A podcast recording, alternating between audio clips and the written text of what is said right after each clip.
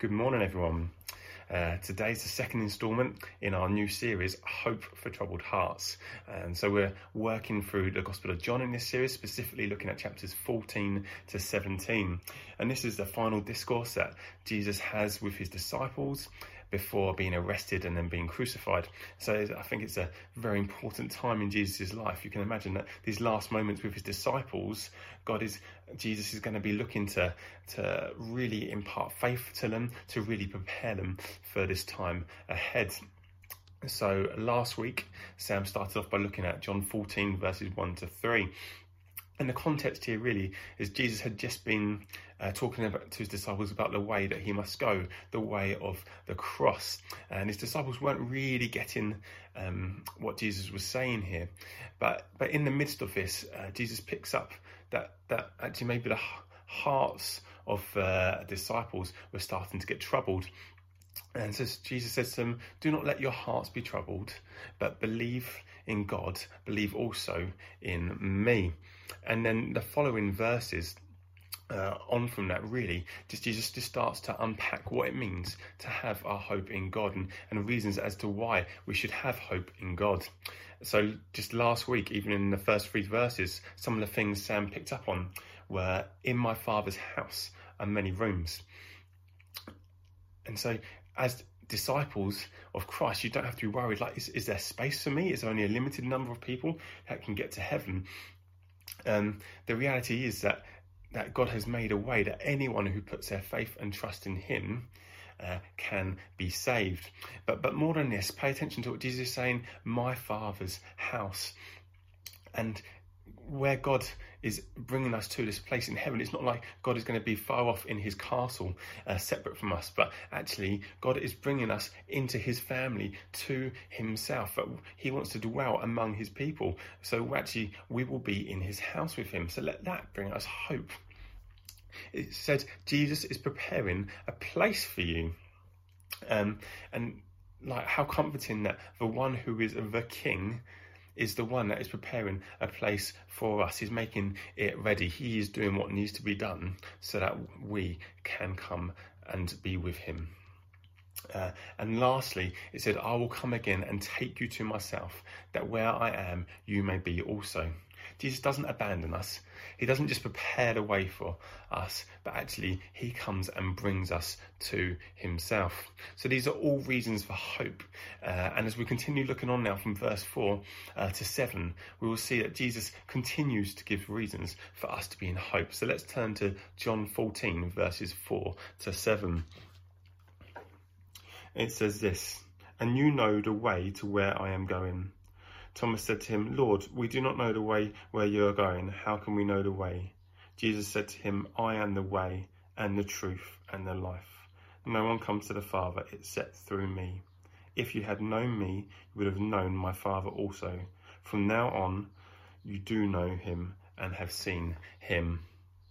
I'm just going to pray for us before before we move on. Oh God, I thank you that you are here with us this day. I thank you, Lord, that your word is life. I thank you, Lord, that you're wanting to speak to us this day, that you're wanting to reveal yourself to us this day, to encourage us, to build us up, to bring us from a place of trouble, if we're feeling like we've got troubled hearts, you want to bring us to a place of peace. Lord, we just want to be open to whatever you're saying to us today, Lord. We want to be obedient to your voice. Come have your way, we pray. Amen. Okay, so today specifically, I want to focus in on verse 6. It says, I am the way, the truth, and the life, and no one comes to the Father except through me. Uh, and I want to look at to why this gives us hope. So first off, this, this sounds very exclusive, doesn't it? Jesus is saying, I am the only way to God. This can get people's backs up, I think. People don't like exclusivity. And the truth is, this is exclusive. He is the only way. But it's not as negative as you think. Jesus is saying this is to birth hope in you. It's to give you hope. He's saying it's so your hearts don't need to be troubled. Jesus doesn't want you to live in a place of despair, but in peace with a confident hope. You see, it's not an exclusive club for the rich and famous, or for those who earn the right by doing good deeds or acts of kindness, but Jesus has given the invitation to come through him to Father God, to anyone who is willing to accept, to anyone. So, yes, the way to God, to salvation, is exclusive, but the invitation is not.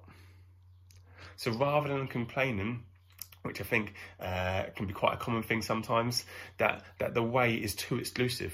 We should be thanking God that He has provided a sure way of salvation open to everyone who is willing to accept it. So, why do we need a specific way to God? What does Jesus mean by saying, I am the way? The issue is sin. The Bible clearly teaches that all have sinned and fallen short of the glory of God. We've all fallen short of God's holy, perfect standards. And Romans 6:23 says, "And the wages of sin is death." And so, so this is an issue, isn't it? Uh, and note the word wages specifically. This implies something that has been earned. We don't get paid for wages for doing nothing, do we? We're given the wage according to the work that we've done. And here, the Bible's saying that sin has a wage and it is death. Uh, this is sp- physical and spiritual death due to sin. It's separation from God. It brings us broken relationship with God and eternal punishment in hell. These are the true wages of sin.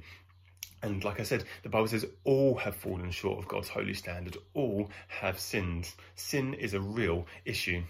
You might think that sounds harsh. But we know that actions have consequences. If they didn't, the justice system wouldn't be just. As God is the holy, perfect judge, the price, or rather debt, must be met for sin, or he wouldn't be good, and he wouldn't be just. As we've already said, the punishment for sin is death, separation from God, and eternal punishment in hell. Sin is a very real thing and has consequences. But what is sin then? How do we define it? So, sin is exchanging truth for a lie.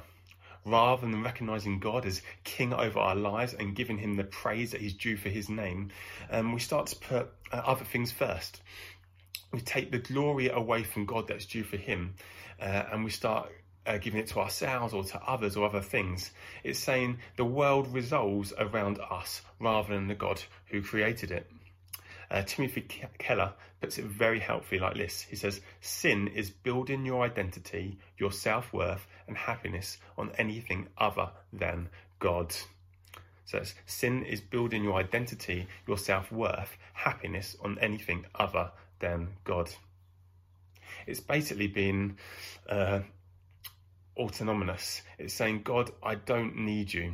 I'm free to govern my own life in any way I please is taken from God for honor and praise due to his name, uh, saying, no, actually, God, you don't deserve that. You don't need it. It's, it's for us uh, or for, for other things, things that have been created. When actually, it's God is the only one worthy of that praise and honor. So we've made we're made to be in relationship with God, and sin not only um, brings judgment, but it breaks that relationship. It puts an immovable chasm in between us and God, and we can never get over it ourselves. We can never get over that chasm. How can a holy, perfect, pure God be in relationship with sinful man? It just doesn't add up, does it? Yet there is good news. So if we go back to Romans 6:23, yes it says for the wages of sin is death, but the free gift of God is eternal life in Christ Jesus our Lord. Going to read it again. So for the wages of sin is death. So actually by sinning there is a consequence and that consequence is death. But the free gift of God is eternal life in Christ Jesus our Lord. So this is coming back to Jesus being the life. So what we started with verse 6, didn't we, in uh, John 14? I am the way, the truth, and the life. In Jesus is the gift of free life, the gift of um, the free gift of life. God is saying, where there is death, you can do nothing. You cannot bring life in of yourself but you can find the answer to eternal death. And that is eternal life, and that is to be found in Jesus. Notice though, it says, but the free gift of God is eternal life in Christ Jesus our Lord. So the life is found in Christ, but but also he is found in when he is our Lord. It's saying that that which you were made for, having a God-centered life is still possible. If you turn from sin and make Jesus Lord of your life, you will find life eternal. Have you ever had the thought that there is more to life than this? Do you feel that nothing brings you lasting happiness? It's because something is wrong. You are missing something that you were made for to be in relationship with God, to live a God centered life. This causes lots of us to, to push back. We want to live our own lives, live our own ways. Uh, we want to be our own boss in essence. Yet, why does nothing, or why, do, uh, why does nothing bring lasting joy, lasting satisfaction to us? It's because we're missing what we were made for. C.S. Uh, C.S. Lewis, uh, who wrote the Narnia books, uh, said this helpful quote If we find ourselves with a desire that nothing in this world can satisfy, the most probable explanation is that we are made for another world. If we find ourselves with a desire that nothing in this world can satisfy, the most probable explanation is that we were made for another world.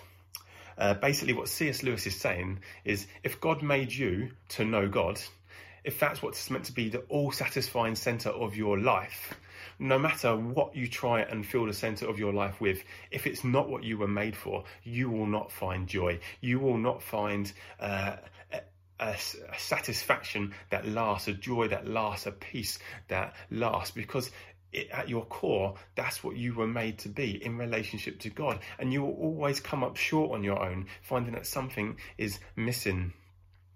So, although the issue of sin is a very real, serious issue, thankfully, God has provided for us a way. Romans 5 8 says, God shows his love for us in that while we were still sinners, Christ died for us.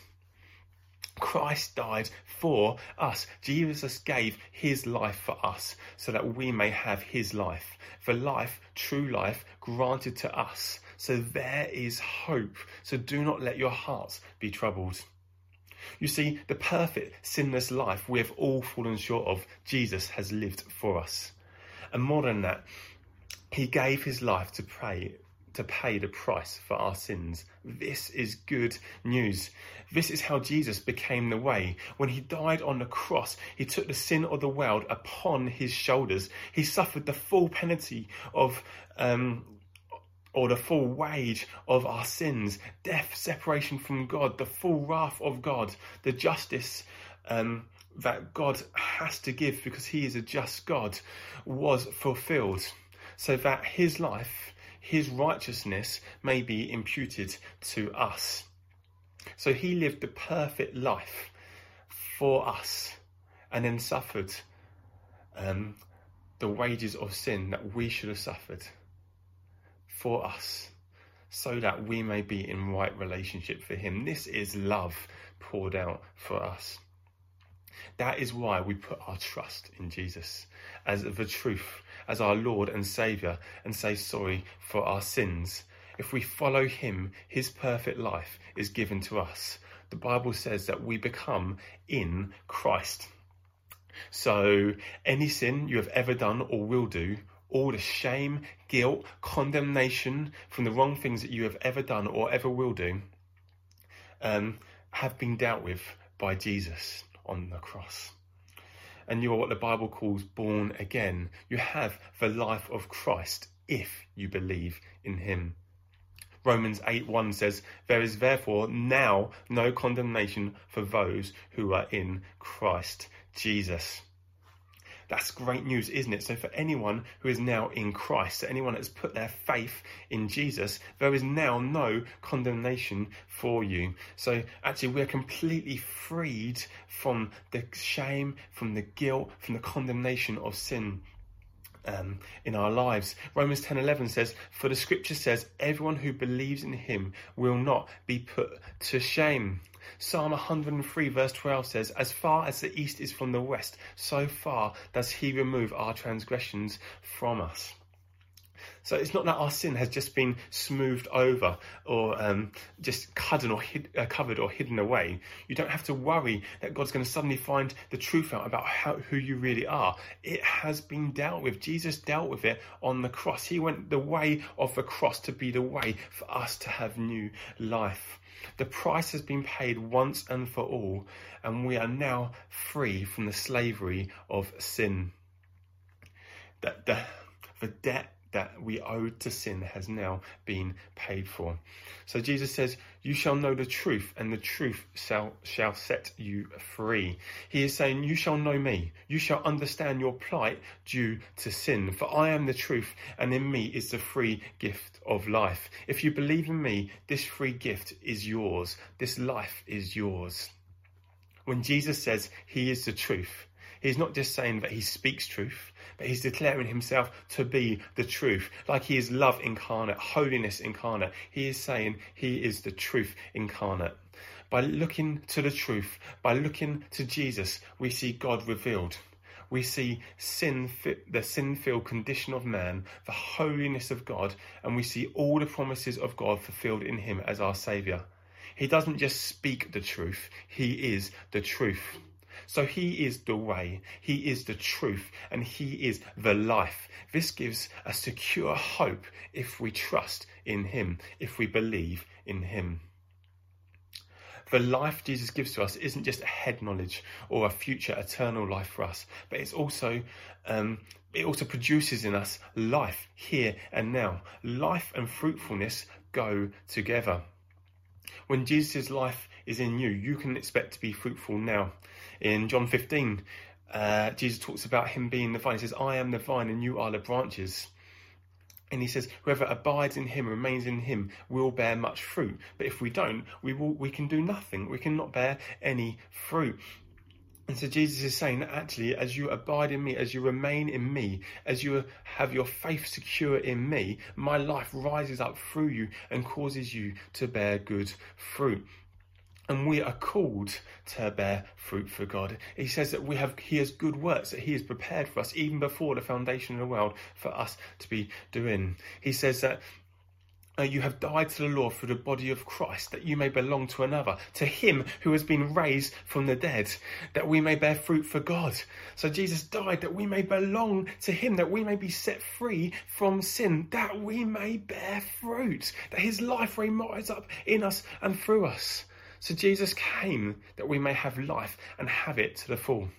So when he declares, I am the way, I am the truth, and I am the life, it is not a selfish look at himself, but he's saying, I am on a great rescue mission, that which no one else can do, to bring you to myself or to bring you to himself. So don't worry, because in Jesus is hope.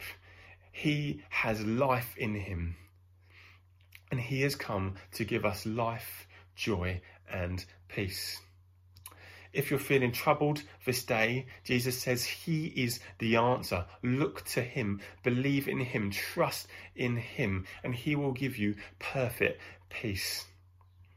I just want to just want to close in prayer. I just want to um, pray for us that we may know afresh that Jesus is the way, we, that we may see the truth of who he is and uh, man's plight in sin. And also, I just want to pray that we will experience his life afresh and that we will um, bear much fruit for him. Mm. Jesus, I thank you that you are the way, the truth, and the life. I thank you that when you came, you did not come to condemn the world, but you came to give us life.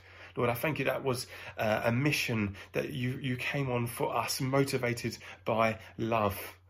Lord God, I just pray that you will open all of our eyes wider to see you, to see the truth of who you are.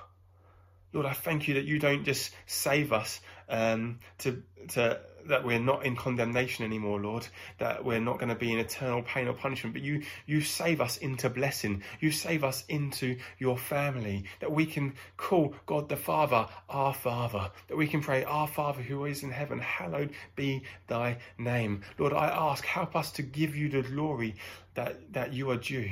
Help us to see you for who you are and for what you have done for us. I thank you that you are the way, the truth, and the life. And I pray that we will uh, have the boldness and faith to proclaim that message to those around us, to reveal you and to show you. We ask this in your name, O God. Come, have your way in us. Lord, come reveal yourself afresh. Open our eyes to the wonders of your glorious grace. Amen.